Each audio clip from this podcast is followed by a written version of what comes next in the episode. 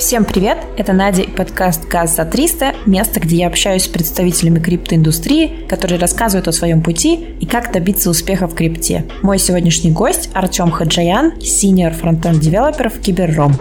Всем привет, это я. Артем, клево, спасибо большое, что нашел время. Очень интересно с тобой будет поболтать. И давай сразу к вопросам. Расскажи немного о себе, где работаешь и такое небольшое интро. Сейчас я работаю в компании Киберром, делаем всякие интересные штуки. Люблю борьбу, единоборство, люблю диджеинг, люблю NFT, крипту. Красота. Все это интересно, все вот это вот модненькое, все это я люблю изучать. Класс. А чем конкретно ты занимаешься? Какой проект ты делаешь? То есть я так понимаю, что компания большая? Я делаю библиотеку компонентов в данный момент. То есть э, такой, знаешь, у нас медиаплатформа для работы с видеоконтентом. Мы такой white label сервис делаем, чтобы можно было взять наше решение и на его базе, грубо говоря, свой персональный YouTube какой-то сделать, если есть такое желание. Ну, то есть что угодно. А то есть YouTube.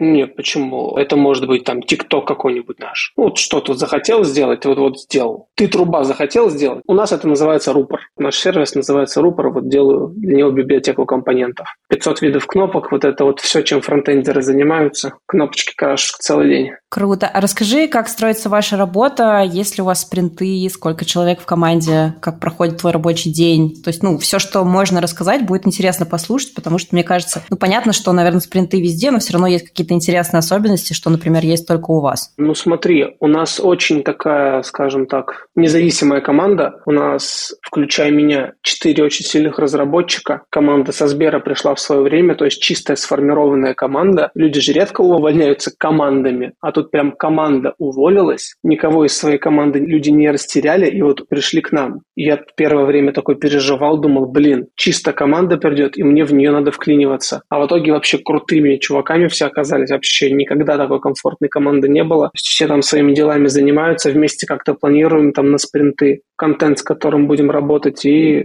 вообще совсем справляемся. Наш отдел там впереди всей планеты. Дизайнеры с бэкэндерами не успевают. Расскажи, пожалуйста, как ты туда вообще попал? То есть мы еще поговорим про твой путь, но вот конкретно в это место. О, это очень интересная история и очень поучительная. То, что надо. То, что надо. Я буду без имен, но я буду с событиями. Я думаю, ты уже поняла вот эту вот гнилая история, которая недавно у меня в Твиттере мелькала. В общем, я такой уже весь преисполнившийся разработчик с неплохим английским. Выхожу на международный рынок. Вижу в Твиттере вакансия. Так и так, на английский продукт с будущим релокейтом требуется middle плюс фронтенд разработчик. Я такой откликаюсь, через знакомых на этого человека выхожу, начинаю с ним общение, он меня собесит, я собес прохожу, мы обговариваем весь тот пул работ, который я должен был сделать во время испытательного срока. Я его делаю. А это компания Holt Bird. Это типа аналог iHerb, но английский. Вот. И после этого я прохожу собес. Все, последний день испыталки. Мне говорят, мы решили все-таки не middle плюс находить, а сеньора. Сеньор плюс какого-то там разработчика. Я такой, не, ну вы красавчики вообще в последний день вы так решили. Ну ладно, так и так руки пожали. После этого я закидываю вакансию в Твиттер. Знакомым пишу, ребят, репост нажмите там фил Фил и все остальные ребята мне буквально в этот же день пишет мой будущий лид и мой будущий друг хороший и зовет меня на собеседование. Спрашивает, сколько денег я хочу. Там зажили-были, легкий собес. Особенно было приятно, что не было вот этой, знаешь, технологической дуэли. Хорошее название. Когда вы там друг другу вопросами засыпаете. Просто за жизнь поговорили, за технологии, что там из техники нравится. Тогда как раз вот MacBook вышел, вот этот 14 дюймов, который на M1 Pro. Это очень долго обсуждали. И как оказалось, да, такое легкое собеседование, такая классная команда, такая классная компания, вот, и мы до сих пор такие же открытые, до сих пор такие же гибкие, до сих пор расширяемся и ищем себе людей, потому что продуктов много, проектов много, очень все интересно. Особенно прикольно было то, что вот я же в Ереване был недавно, да, как говорится, все побежали, я побежал. Ну ладно, я сейчас в России. Я весь месяц там гулял, знакомился с местными программистами, чему вечеринку встретил, если помните такую, она вот, э, скажем так, была в той кафешке, в которой я обычно лекции наши слушал. И со всеми этими программистами я общался, и некоторых из них я собесил в нашу компанию. То есть, с одной стороны, я классно провожу время тут, да, мы там пьем белое вино и обсуждаем какое-нибудь искусство, с другой стороны, вот я собеседую человека на какие-то позиции, например, Node.js разработчиком. Последний случай такой был. Звучит круто. Я что хотел сказать, что я часто слышу о том, что на какие-то клевые места, куда попадают люди, там обычно какие-то супер расслабленные собеседования, то есть не в плане того, что вообще ничего не спрашивают, а что нет вот этого какого-то душнарства, назову это так, что вот, ну, как ты назвал, да, какая-то такая технологическая дуэль, и что потом люди работают и как друг друга так находят. Это звучит круто. Но это вообще никакой не показатель. Вы либо там какое-то тестовое задание сделаете, там, да, там, двухнедельное, но оплачиваемое, либо вы сразу берите человека на испытательный срок и вот смотрите месяц-два, как он работает. Вот это будет каким-то показателем. А вот то, что сейчас, это ну, вообще не работает, а работать не будет. О, вот это, кстати, я бы обсудила с тобой. Я хотела по собеседованиям тоже поспрашивать, потому что мне кажется, что это какая-то нерабочая история, это какой-то типа зубрёж, не знаю, что там хотят еще услышать. Ну, конечно, конечно. К этому тогда мы еще вернемся. Расскажи про свой путь, на кого ты вообще учился и как ты пришел в программирование.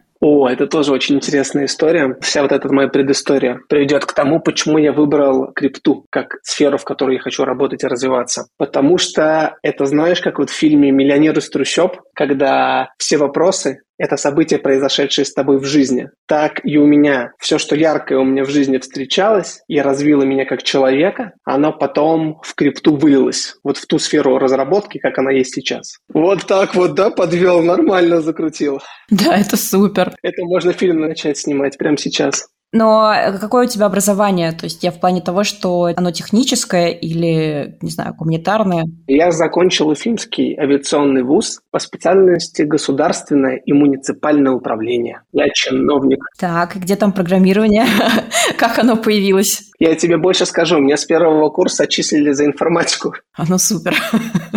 Потому что я вместо того, чтобы учиться и сдавать сессию, я катался на скейте. В Уфе там же эти все известные люди.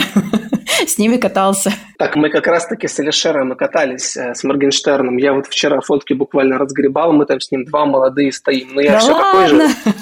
Да, да, Очень я тебе, круто. такой же, я тебе скину эту фотку. Обязательно. Он там молодой. Да, мы с Я- ним молодые там Я стоим. фанат. Мне кажется, он очень крутой чувак. Не, ну он классный, классный. Клево. Ну и как это вообще сплелось? Почему я вообще спрашиваю этот вопрос? Потому что часто есть такое мнение, что есть какое-то разделение типа технари, гуманитарии, во что я вообще не верю. И интересно послушать именно твое мнение. Да, я тоже так думал. Такой пагубный стереотипишка. Он так мне кровь попортил, ты бы знала. Если б я знала раньше, что это все чушь, что любые нейронные связи можно сформировать в любой момент жизни так, как тебе это надо, я б настолько раньше пришел к этому уровню счастья, который у меня сейчас, ты не представляешь просто. Вообще не думайте. Вот когда захотели стать программистами, вот тогда и становитесь. Вот ровно тот момент, который нужен. Я в течение жизни попробовал все. И танцы. Я там и брейкдансом занимался, и граффити рисовал, и каллиграфией занимался, там кафешки разрисовывал, и тяжелой атлетикой занимался, и единоборствами, и барменом поработал, и вожатым, и диджеем, и художником. И что-то все не то. Я такой взял, выписал, что мне нужно. И понял, что это, ну, по сути, только айтишка. А что для тебя было важно? Мне важен был доход, безусловно, высокий доход, мобильность, чтобы сообщество вокруг было хорошее, люди окружали хорошие, и чтобы можно было вливать кучу времени. Потому что я такой человек увлекающийся. Что бы я ни взял, я начинаю копать вглубь как можно глубже. То есть я там начал увлекаться брейкдансом, я там докопал вообще там до Rocksteady Crew, до того, как брейкданс вообще появился, и пытался об этом всем разговаривать с другими там э, детьми, людьми, которые брейкдансом занимались. А Им это неинтересно. Им интересно там, знаешь, крутилку выучить, чтобы на дискотеке показать, чтобы там девочка начала более там любезно к нему относиться. А вот такие вот академические глубокие моменты их не интересовали. А вот это как раз-таки в айтишечке еще все очень сильно окупается. Чем больше ты вот это вот все делаешь, тем больше кэша тебе падает. И тем больше удовольствия ты начинаешь получать. И тем люди фильтруются и становится еще чище окружение. Да, у меня, кстати, то же самое. У меня первая работа была, мне зарплату повышали, просто мне присылали сообщение, но и тогдашний технический директор говорит, я тебе зарплату повысил. Ну, то есть он видит, что я с утра до вечера сижу, прохожу курсы, стараюсь что-то делать, и у меня никогда в жизни такого не было. То есть это всегда был какой-то разговор, а тут как бы мне просто класс, хорошая область.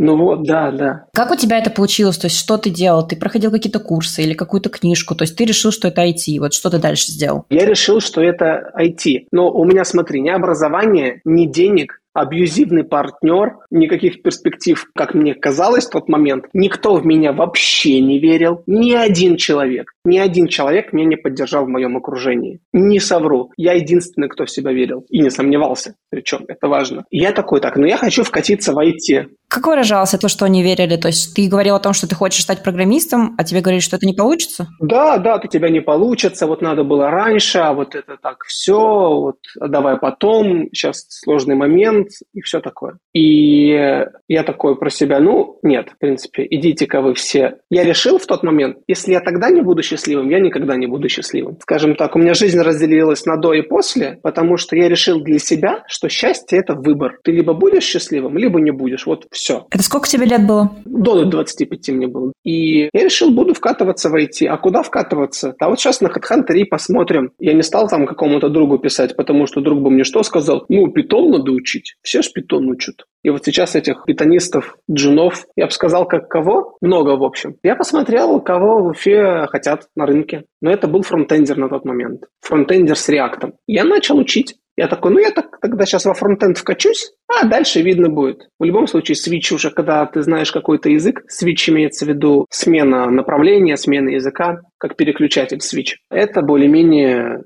скажем так, безболезненно, если сравнивать с тем, чтобы с нуля вкатываться. И так получилось, что у меня товарищ, с которым мы вместе учили программирование, он нашел стажировку раньше меня, а я еще работал в другом месте. И мне стало завидно немножко. Я уволился и устроился вместе с ним на стажировку. И вот тогда у нас прям, грубо говоря, я вот шаг в пропасть сделал. И с того момента я не переставаю учусь. Часов по 10 в день я постоянно что-то учусь, совершенствуюсь, получаю удовольствие, вливаю свое время, скажем так, жизнь свою в это все вкладываю, получаю удовольствие. А где вы, кстати, на тот момент учились? Это были какие-то онлайн-курсы или вы какую-то офлайн школу пошли? Нет, YouTube, просто YouTube. Я вот взял все на YouTube, что у меня было, и смотрел все подряд, что есть по фронтенду. Просто смотрел, смотрел, пока не наткнулся на канал Николая из Екатеринбурга, Шифу называется. Ясинский вроде, я точно не помню его фамилию. Он сказал то, что работодатель за знания вам платить не будет. Я такой, ну, в целом логично. А работодатель будет платить за работу. Я такой, ага, работа. И в этот момент у меня в голове что-то вот поменялось. Я понял, как нужно учиться программированию, как нужно ходить на собеседование, собеседование, что нужно показать, чтобы заинтересовать человека. О, вот это, кстати, супер. Один только момент хочу уточнить. Сколько прошло с того времени, как ты решил стать программистом, до того времени, как ты подал свою заявку на стажировку? Неделя. Ты шутишь?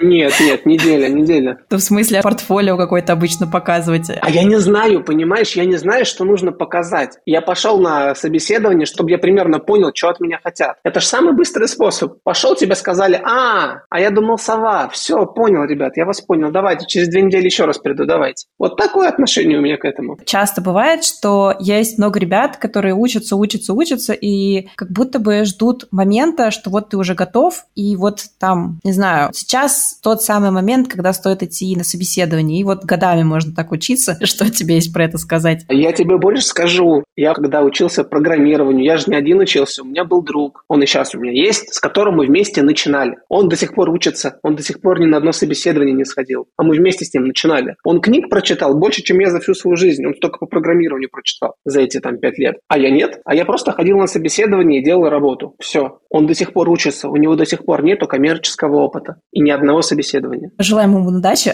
Ты еще упомянул по поводу того, что ты понял, как обучаться программированию. Что именно ты понял? Может быть, какие-то дашь лайфхаки? У нас обычно были такие типсы для студентов, что, например, каждый день по чуть-чуть, там, не сравнивать сравниваете себя с другими, что угодно вообще. Вот что ты можешь про это рассказать? Есть очень схожие вещи между собеседованиями и учебой. А многие новички предпочитают, скажем так, видеоконтент, какие-то лекции, записи чего-то переслушать, потому что они не хотят испытывать стресс. Почитать документацию – стресс. Написать что-то своими руками – стресс. И они хотят его избежать. То же самое они не идут на собеседование. Они пытаются вот этот стресс растянуть во времени. Если продолжать в том же духе, неприятно будет в любом случае. Ты по-любому этот стресс испытаешь. Но в другом случае у тебя есть шанс, что тебя на подкаст позовут хотя бы. Мотивация, считаю, супер. Вот, как-то так. Это какая-то очень такая глубокая мысль, мне кажется, про то, что действительно хочется как будто бы все это оттянуть. Плюс еще с собеседованиями же сложно, потому что вот я свое первое, когда собеседование именно техническое, когда много этапов, и вот это все рассказывать, то есть реально я себя, мне кажется, никогда такой глупой не чувствовала в принципе в жизни, когда нужно что-то объяснить, что я в принципе всегда делаю, и просто потом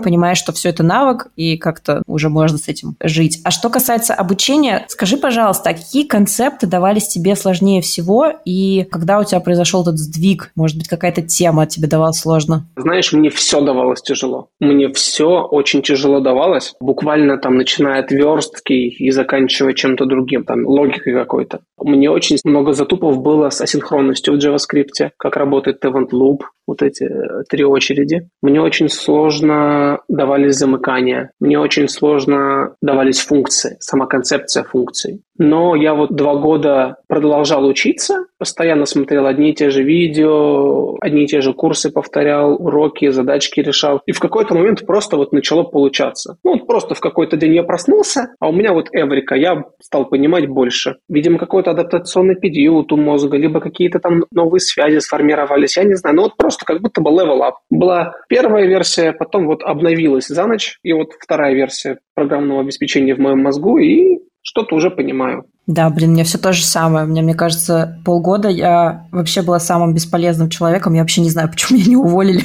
Ну, то есть я что-то делала, но мне кажется, мне больше помогали, а потом просто как вот реально как щелчок происходит. И, видимо, действительно какие-то связи сформировываются, и все это не зря. И действительно потом как щелчок ты уже понимаешь, не знаю, как формулировать, как вот вообще все это происходит, как вообще код писать. Ну да, это интересно. А что тебе помогло для того, чтобы понять? То есть просто практика, просто не сдаваться? Да, да, да. Вот только практика, только не сдаваться. Все. Ну и работать. Ну и отдыхать. Да, это, кстати, тоже важно. Про это можно тоже поговорить, что есть какой-то образ таких программистов, которые, знаешь, сидят, типа, 7 дней в неделю, типа, сначала не работают, а потом делают какие-то pet-проекты и, в принципе, всегда за компьютером. А если ты там, например, не знаю, ходишь в бассейн, то ты уже какой-то такой не особо программист.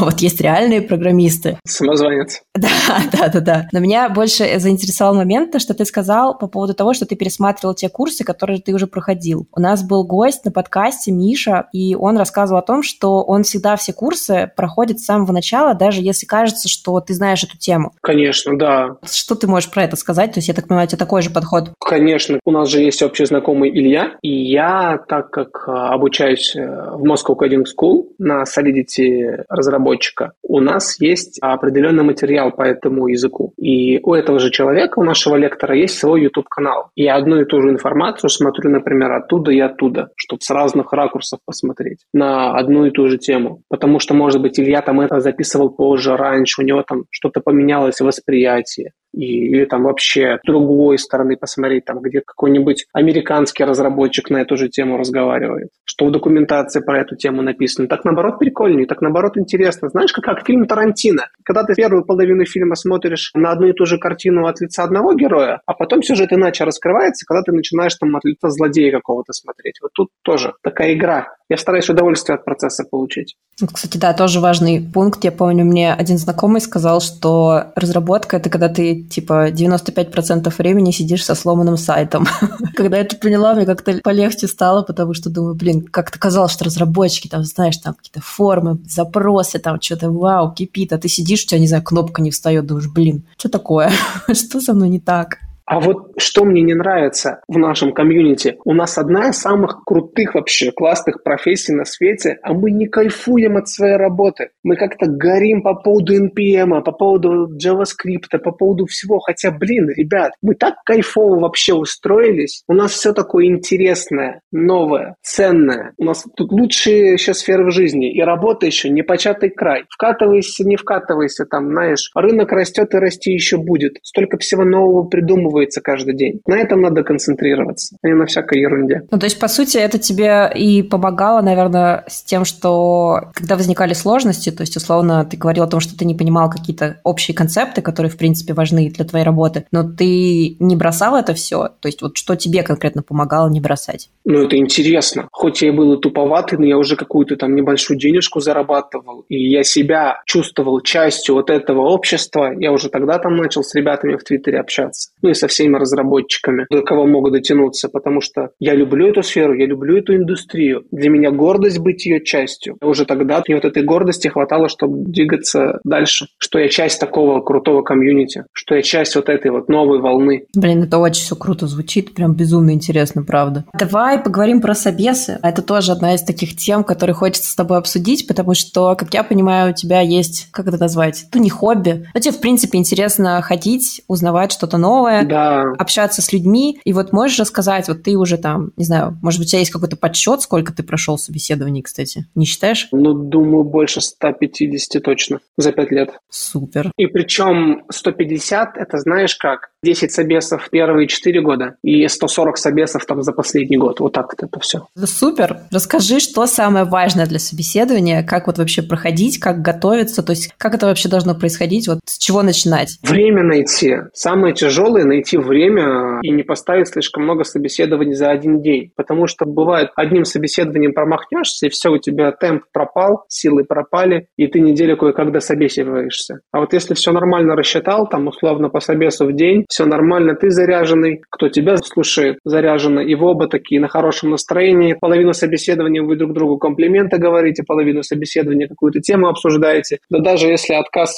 классно провели время, попрактиковали язык, оба ушли с хорошим настроением. А может даже и X2 офер получишь. Но у тебя же не всегда так было, или ты в принципе к этому легко относился? Был какой-то путь, что тебе сначала тревожился, а потом ты поймал кайф, не знаю, или как можно сформулировать? Было, знаешь, когда я только первую работу свою нашел, я очень сильно сильно боялся, что я другую работу не найду, что ну, это типичный синдром самозванца. У меня в жизни было несколько фобий, начиная с детства. У меня была фобия высоты, у меня была фобия глубины. Как я с ними справился? С фобией высоты я поднялся на Бурдж-Халифа в Дубае. Это первый курс, наверное, в университете был. И у меня этот страх пропал. Когда у меня была боязнь глубины, я погрузился к акулам достаточно глубоко в Египте. Этот страх тоже пропал. Ну и со страхом собеседования я решил бороться соответствующим образом. Я просто стал ходить на собеседование. Как минимум, чтобы держать руку на пульсе, как максимум, чтобы лежащие оферы в моей полочке для офферов грели душу и как-то успокаивали. А скажи, если вот подумать о том, как вообще к этому всему готовиться, то есть, не знаю, из того, что вот я могу сказать, что иногда вот эти все описания вакансий, они выглядят гораздо круче. Ну, то есть, по сути, там требуется куча всего, там несколько лет опыта, а потом оказывается, что задания какие-то самые вообще простые будут доставаться, то есть, как будто бы можно забить на половину того, что требуется, и посылать свое резюме вообще все равно.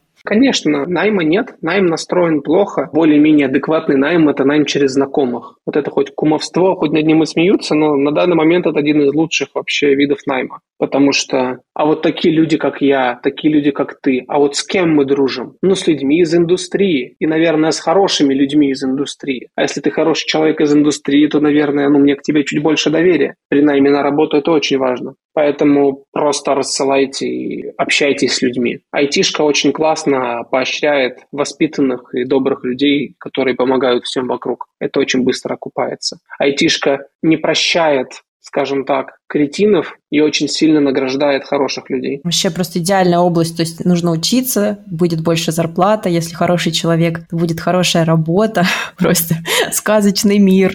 Ну да, да. Если ты общаешься с людьми, и ты всегда им помогаешь, и про это много кто знает, и вокруг тебя еще больше таких людей собирается, потому что если ты хороший, умный, добрый человек, ты же не будешь общаться с плохими, злыми. Зачем? У тебя есть трафик, у тебя есть окружение из более качественных, скажем так, субъектов. Расскажи, пожалуйста, какое было самое крутое интервью? Я не знаю, можно, наверное, без названия компании, может быть, это не нужно. И в чем именно была крутость? Вот что тебе именно понравилось? Самое крутое интервью интервью. Наверное, самое крутое интервью было, знаешь как, я уже тогда нашел работу в дубайской компании, и мне пишут из компании «Газпром нефть». Они меня позвали на собеседование и не пришли на него. Да ладно.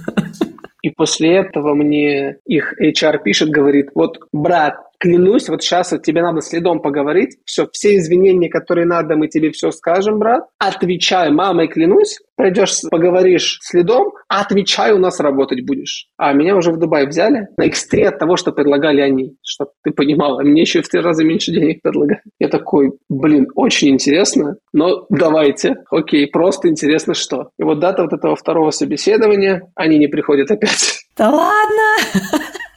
Это реально самое крутое собеседование.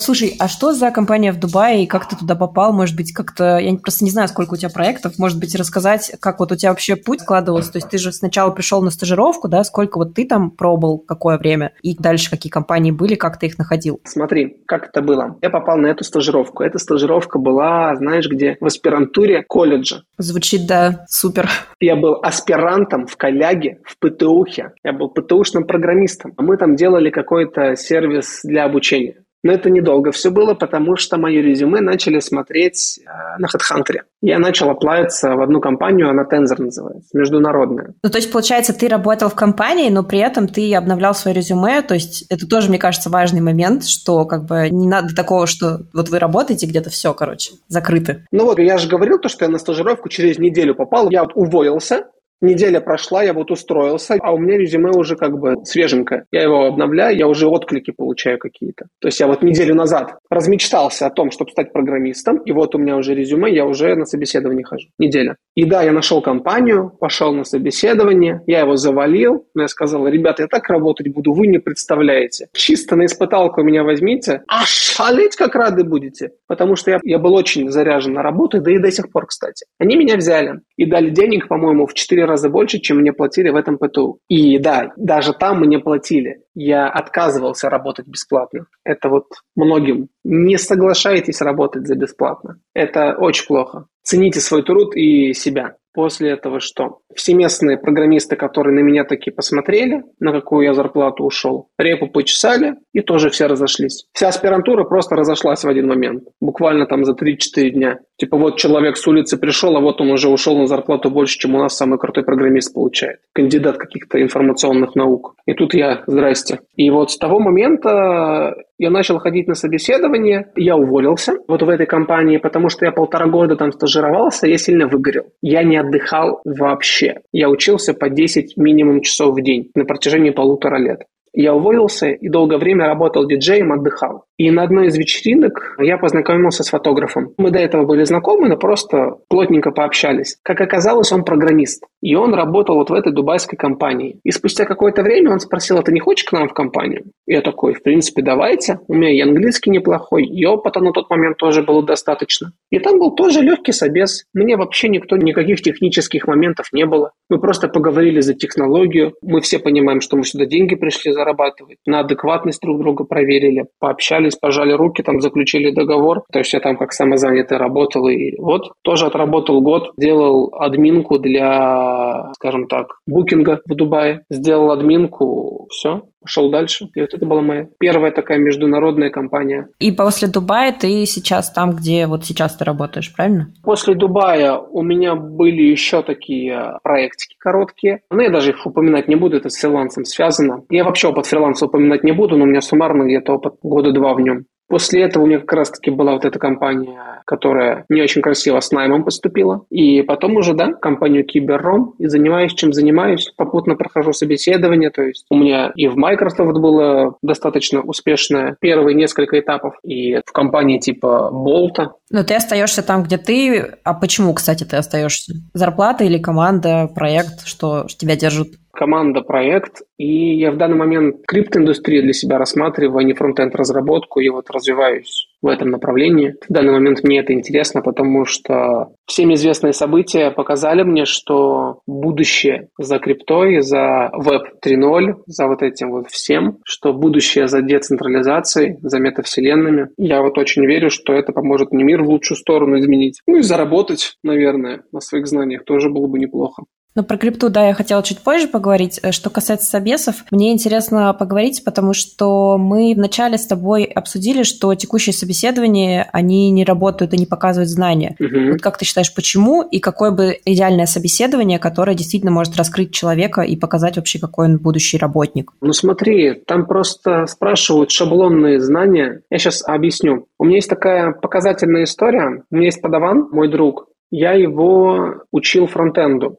И он недавно нашел работу. Я его э, серьезно подготовил к собеседованию, но это не понадобилось, потому что его не стали спрашивать. Потому что интервьюер тоже не хочет собеседовать. Он понимает, скорее всего, что это ерунда, и он будет пытаться вас вытаскивать теми или иными вопросами. И знания, которые там спрашивают, как правило, они шаблонные, они неприменимы к тому, что ты реально делаешь. И плюс собеседование – это стресс, это общение. Когнитивные функции там в два раза, в три раза хуже работают, как мне кажется. Да, то есть это получается действительно, ну реально ощущение такое, что вообще не можешь ничего написать, даже просто слово function, типа просто руки да. трясутся, ничего не можешь с этим сделать. То есть меня еще в этом всем напрягает, что нет такого в моей работе, чтобы я, например, вдруг созвонилась, не знаю, с каким-то своим коллегой, и вот я шерю свой экран и пишу код. То есть обычно я присылаю код на код-ревью, а это какая-то выдуманная ситуация, супер стрессовая, этого не происходит на работе, я вообще не понимаю, зачем это нужно и что это показывает. И мало того, я супер часто могу что-то гуглить, я не вижу в этом ничего плохого, а там же еще и Google вроде как нельзя. Ну, в любом случае, попробуй правильно запрос составить. Попробуй даже запрос составить в такой стрессовой обстановке. Это тоже задача. Ну, короче, да, мне кажется, что это какой-то лишний стресс, и да, интересно, что ты тоже такого же мнения. И вот последний вопрос про блок собеседования. Если вот прям вот взять, не знаю, пять действий, как подготовиться к собеседованию, что сделать, что бы ты посоветовал? Ну, для начала стол убрать рабочий, чтобы ничего не отвлекало, чтобы свое рабочее место было чистым. Во-вторых, наверное, вслух поговорить, самим собой на какие-то вопросы поотвечать, стоя перед зеркалом. Хотя бы на типовые, кто ты такой и чем ты интересен. Кстати, для меня это самая сложная часть собеседований. Именно блок о себе. Не потому, что я не люблю про себя говорить, а потому что представь 140 раз одно и то же говорить про себя. Минут 10. Но это же пытка, это наказание. Невозможно так долго себя вести. А ты не выучил еще ответ? Ты каждый раз по-новому как-то? Ну, я пытаюсь, мне чтобы интересно было. А ты такое ощущение, будто бы в колл-центре Сбербанка работаю. И просто по скрипту одно и то же говорю. Да, да, реально. Скрипт написать, и ты такой раз уже пошел.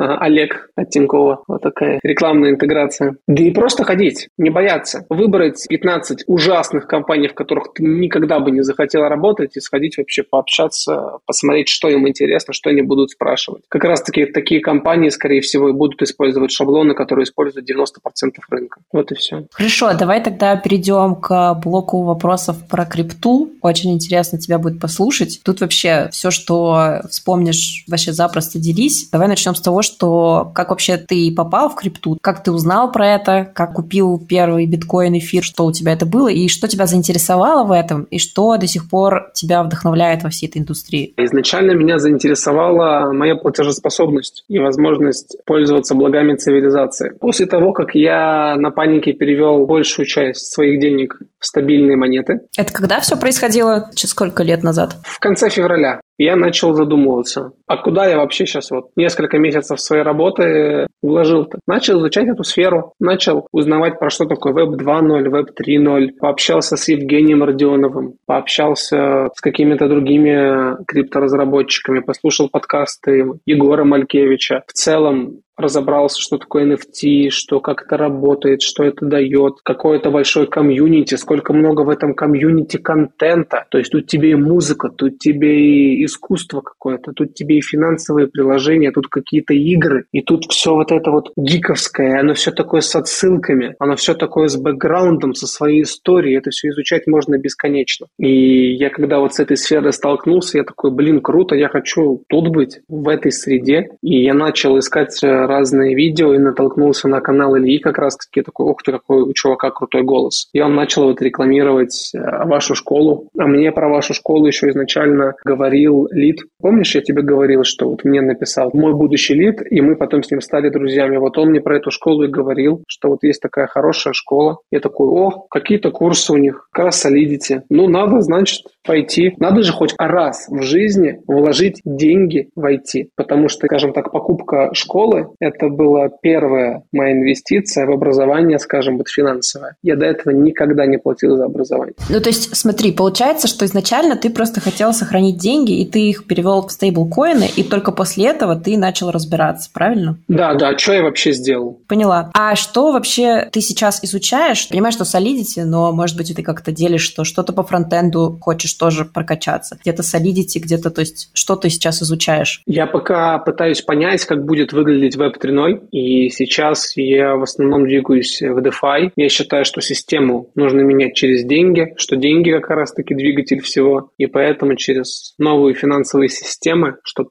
не возникали такие ситуации, которые сейчас возникли, чтобы всего вот этого не было, я вот изучаю DeFi. А чего именно? Что ты имеешь в виду всего вот этого? Ну, такой финансовой ситуации, когда ты не можешь пользоваться благами цивилизации просто из-за того, что ты родился не на той части земного шара. Да, понимаю. А что для тебя самое сложное? Вот, может быть, какие-то концепты, что прям, не знаю, сложно дается, хотя у тебя уже есть опыт в разработке? Айтишка научила меня, знаешь, чему? Не париться по поводу того, что ты чего-то не знаешь. Да и вообще поменьше париться. Да, какие-то вещи мне даются сложно, какие-то низкоуровневые вызовы, низкоуровневые вещи. Возможно, мне там сложно дается, как это все, наоборот, на высоком уровне, на архитектурном работает. Но это не то, на что следует ориентироваться, когда ты чему-то учишься. Это вообще никакой не показатель. Сейчас ты что-то не понимаешь, через день тебе само это придет и в голову кто-то положит. Ну да. А скажи, ты упомянул, что если ты сейчас бы куда-то переходил, то это был бы какой-то, не знаю, веб-3 проект или что-то с криптой. А какой вот проект, может быть, ты уже уже наталкивался на такие проекты? Вот что бы тебя могло сейчас заинтересовать, где ты прям хотел бы поработать? Я бы хотел бы поработать с пулами ликвидности, возможно, какой-то свой стейблкоин. Я бы еще поработал что-то связанное с NFT-музыкой. Я бы поработал с NFT-галереями, с какими-нибудь художниками. Скажем так, оставил бы в истории их работы. Может быть, заложил бы первый кирпичик какой-то метавселенной или какую-нибудь классную биржу со стейкингом. Или аукцион, например. Аукцион Stone Island. А, Stone Island же точно.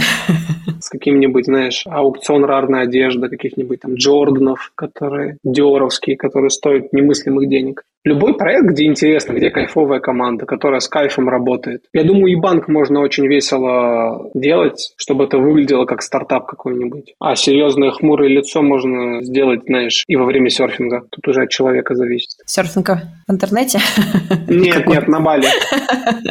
Ну да, кстати. Такой вопрос. Вот если прям пофантазировать и представить какой-нибудь, вдруг реально угадаешь, как ты думаешь, что будет с криптой, не знаю, что будет там условно через пять лет, как вообще все поменяется, поменять. Мы такие оптимисты, что ты считаешь, что будет из хорошего. Так, смотри, я думаю, что у Центробанка и у нашей страны не останется других вариантов, кроме как легализовать крипту, и Россия станет что-то типа такой криптостолицы, такой как Дубай, наверное, что-то похожее. У нас много всего будет на ней завязано, что послужит очень большим, скажем так, толчком для индустрии. Во всем мире начнут ей пользоваться, будут пытаться запретить, но я думаю, когда на рынок зайдет Ethereum 2.0, Proof of Stake, то там уже вариантов в принципе не будет. Все начнут ей пользоваться. Пик будет, скажем так, в 10 раз мощнее от, от того, что есть сейчас, минимум. Это будет новые финансовые системы. Не в течение 5 лет, конечно, в течение лет 40, но, скажем так, заматереет индустрия, сильно заматереет.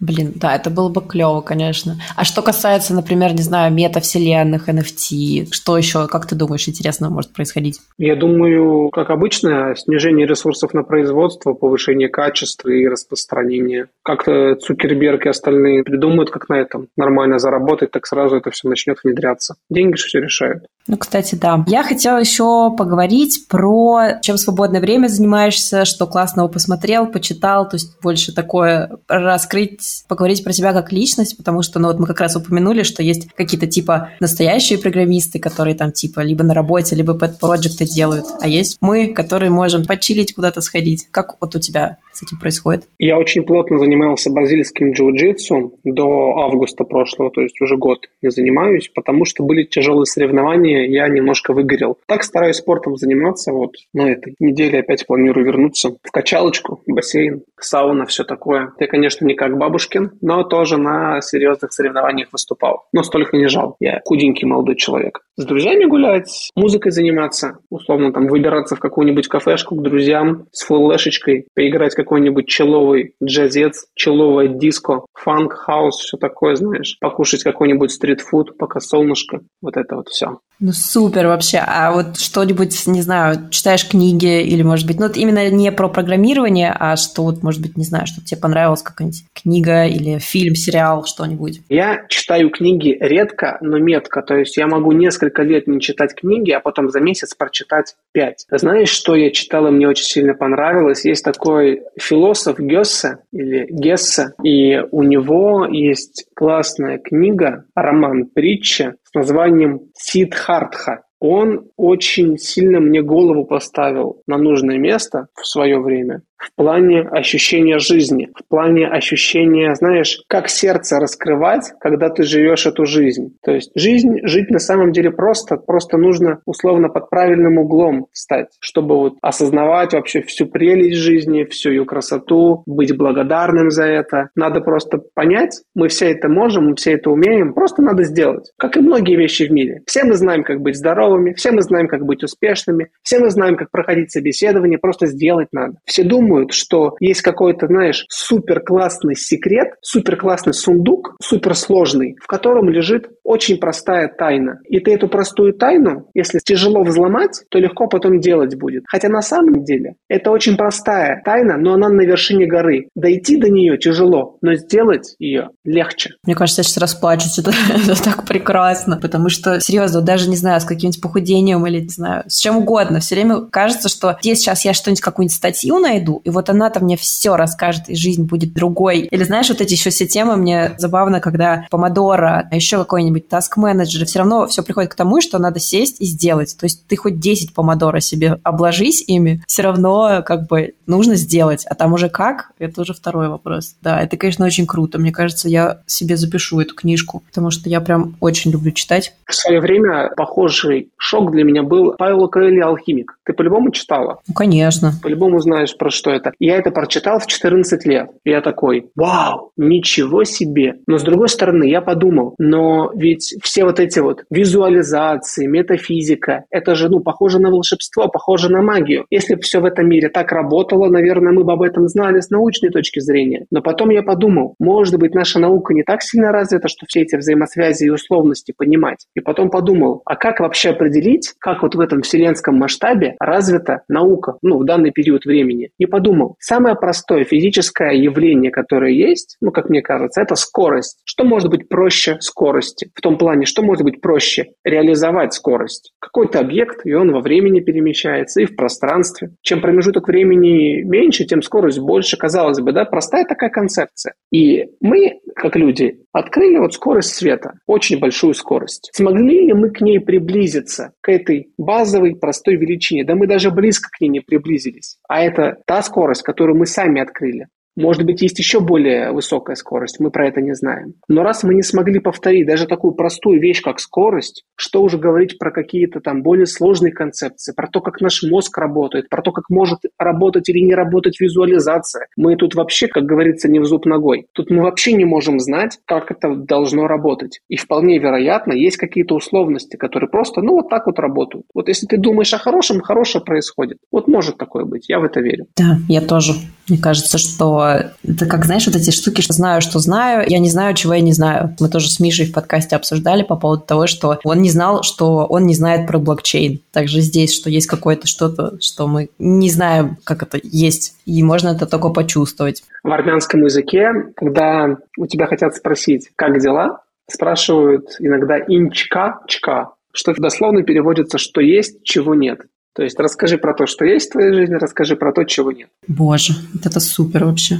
Текс. Тогда наш стандартный вопрос, который еще из прошлого подкаста у нас был, и все равно подкаст я рассчитываю на то, что ребята, которые совсем новички, будут слушать. И что ты скажешь по поводу того, не поздно ли еще залетать в крипту, а то говорят, что там все иксы уже сделаны, и вообще это какая-то пирамида, и непонятно что. А, еще одно из мнений, что сейчас это еще год-два, и как бы никому не нужно будет. Вот что ты про это скажешь, и что бы ты сказал новичкам? Новичкам я что скажу? Себе не врите, вы свою жизнь живете, вы за нее ответственный. Никто вас счастливыми не сделает, кроме вас самих. А насчет крипты. Вот сейчас, конечно, все деньги начинают выводить, panic sell, иксы вниз, все в шортах, но это очень отличное время для того, чтобы зашли большие игроки. Это отличное время для того, чтобы все паникеры, чтобы все хомяки, чтобы все любители быстрой наживы из индустрии ушли и остались такие матерые, крепкие, колонизаторы Америки, вот такие, знаешь, хозяйственные, крепкие разработчики, люди в индустрии. Индустрия заматереет, привлечет хорошие деньги от больших людей, и там еще все хорошо будет в индустрии. И никогда не рано. А когда было вовремя,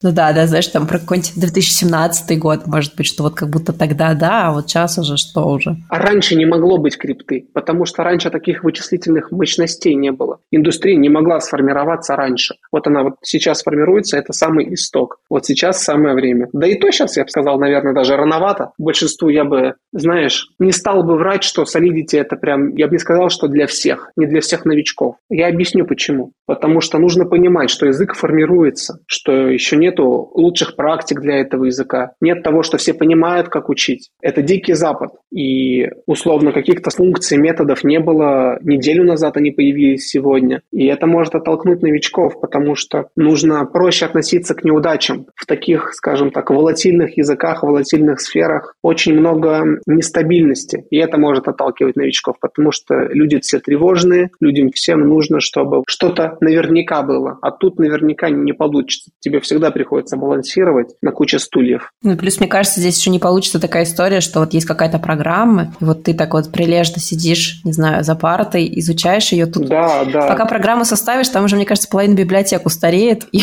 можно уже забить. Но я скажу, для кого эта сфера. Я скажу, почему я так говорю. Потому что я смотрю на себя, я смотрю на всех своих друзей, кто в этой сфере работает и учится, и это все один и тот же типаж людей. Вот нету ни одного другого. И ты сейчас поймешь, про кого ты себя тоже на этом месте вспомнишь. Это еще со школы все было, когда ты вроде бы и неплохо учился, но в то же время не был ботаником, но и ты не был, скажем так, хулиганом. Ты просто особо, как сказать, шифровался, терялся на фоне, тебе это было неинтересно. Ты мог пообщаться с одноклассниками, но ты с ними не общался, потому что ну тупо не о чем. У вас вообще другие интересы. Тебя интересует там какая-то поп-культура, там какая-то музыка. Ты всегда на шаг впереди. Там условно мемы, над которыми ты смеешься, они там всегда только через год, через два дойдут до твоих одноклассников. Музыка, которую ты слушаешь, они там только через пять лет начнут что-то подобное слушать. Одежду ты начинаешь модную одевать, они только тоже через какое-то время к этому приходят. И ты вот всегда так на шаг впереди. И все мои друзья такие, которых не понимали. Они всегда где-то впереди, но люди не чувствуют этого. И из-за этого ты всегда один. И вот как раз-таки блокчейн-сфера, она вот для таких. Капец, то есть это сборище, знаешь, таких этих странных одноклассников. Да, да, да. Все эти странные ребята просто объединились и теперь вместе тусуются типа в Дискорде, где нет ни имен, ни фотографий. Очень все комфортно. Ну да, то есть там все отсылки, все игры, везде какие-то RPG-штучки, везде там какие-то там подземелья драконы, везде какое-то коллекционирование, везде вот эта вот гиковщина. И круто, что бизнес теперь может на этом заработать. Теперь мы все можем, ну прям, насладиться тем опытом, который мы приобрели за эту жизнь. Понимание культуры, понимание какого-то медиа, иметь какой-то вкус к жизни. Вот это все лично для меня эта сфера, скажем так, предоставляет. Мне еще нравится, что раньше такое ощущение, чтобы как-то хорошо заработать зарабатывать, это нужно быть каким-то мутным, там что-то где-то замутил, какие-то делаешь вещи, а тут как будто бы можно быть простым, хорошим человеком, который просто учится делать свою работу хорошо, и при этом так получается, что вот ты еще и хорошо зарабатываешь. То есть как будто бы можно быть хорошим человеком и зарабатывать своей головой, особенно как-то сильно в этой сфере. А быть хорошим человеком, когда ты зарабатываешь хорошие деньги, намного проще. Ну это да, это, это отдельная тема, это всегда, да. Еще если ты здоровый, веселый, и у тебя хорошая хорошая зарплата, то да, конечно, ты прям такой замечательный человек можешь быть, прям щедрым сразу легко быть, когда не надо считать там каждый рубль. Ну а кто-то не знает, что ли, что в IT хорошо платят? Вот для кого-то это секрет разве? Ну нет, если люди сейчас не понимают, что надо войти IT идти, чего-то ждут, ну ждите, ладно, ждите. Мы же все деньги заработаем. Да-да, я только в какой-то момент подумаю, сейчас скажет, ну, на самом деле, не, можете не идти, еще пока рано. Чтобы это... Мы пока там попишем какие-то проекты, а вы пока посидите, подумайте, мало ли что. Да-да-да, мы там пока по три машины себе купим, давайте, сидите, сидите. Лампы. Клево. Артем, спасибо огромное. Я не знаю, какой-то философский выпуск. Очень круто. Спасибо тебе большое. Мне тоже понравилось. Это был мой первый подкаст. Спасибо. Давай, пока-пока. Все, давай, пока-пока.